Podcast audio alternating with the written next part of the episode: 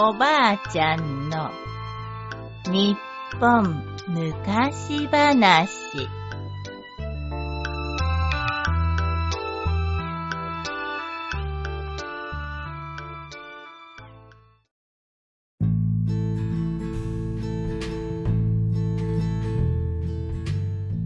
宴会長者の大赤牛。昔昔安島野の里の氷室というところに宴会という長者がいましたある時その長者が水無川のほとりを歩いていると河原に見たこともない大きな赤牛が寝ていました。これはなんと大きな牛じゃ。と感心していると次の日も同じ牛がいるので「はて飼い主はいないのだろうか」と不思議に思いましたそしてその次の日もやっぱり牛は同じところに寝そべっています。長者は立ち止まってその牛をつくづく眺めると「ははきっと底なしの大ぐらいじゃから捨てられたのだな。よいよいわしが面倒を見てやろう」と言いました。すると牛はむっくりと起き上がって嬉しそうに体をすり寄せてきたのです。おお、わしの言葉がわかるとは感心じゃ。喜んだ長者はそのまま牛を家へ連れて帰りました。さて、この牛は毎日まぐさを山ほど食べては寝てばかりいたので生倉牛と呼ばれるようになりましたその頃都では法皇が三十三間堂という大きなお堂を建てることになってその胸木に使う大木を山から都まで運ぶのに国中の力持ちを集めていました。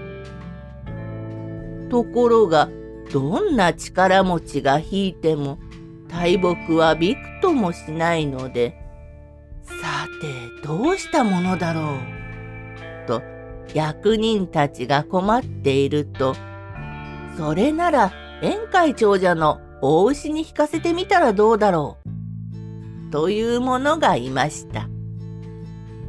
それで早速宴会長者のところへ使いが出されました。話を聞いた宴会長者は、さてあの生倉牛にそんな大仕事ができるだろうか。と心配になりましたが、それでも大牛の鼻面を撫でながら言いました。お前の力を見せる時が来たぞ。精一杯頑張って働いてきておくれ。すると牛はのっそりと小屋から出て庭石によだれで字のようなものを書くと門の外で待つ役人のもとへ歩いていきました。役人が力試しにと三抱えもある大石を牛にくくりつけました。すると牛は平気で大石を引きずっていきます。おお、これはすごい。感心した役人たちは早速その牛を長者ともども若さの国へ連れて行きました。さていよいよ大木を運ぶ日がやってきました。宴会長者はそわそわと落ち着きません。たくさんの見物人が集まる中、牛の体に大木をくくりつけた太い綱が何重にも巻かれました。ここまで来た以上、もう後戻りは許されません。よし、いいか？わしの気合で一気に引けよ。わかったな？それ長者は大きな掛け声とともに力いっぱい手綱を引っ張りました。大牛は足を踏ん張って頭を下げるとぐいぐいぐいと綱を引きました。するとその途端にミシミシギギーと大木が動き出したのです。長者は顔を真っ赤にして応援しました。それそれそして見物人たちまでがそれに合わせて掛け声を送りました。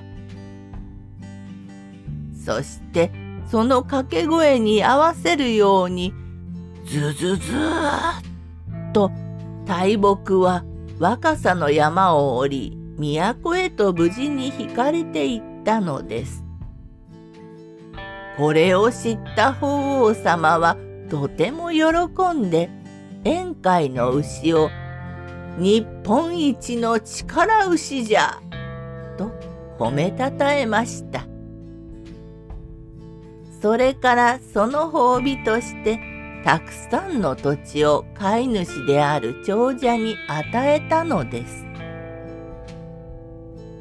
大牛がよだれで文字を書いた庭石はよだれ石として今でも氷室の昇光寺に残っているそうです。おしまい。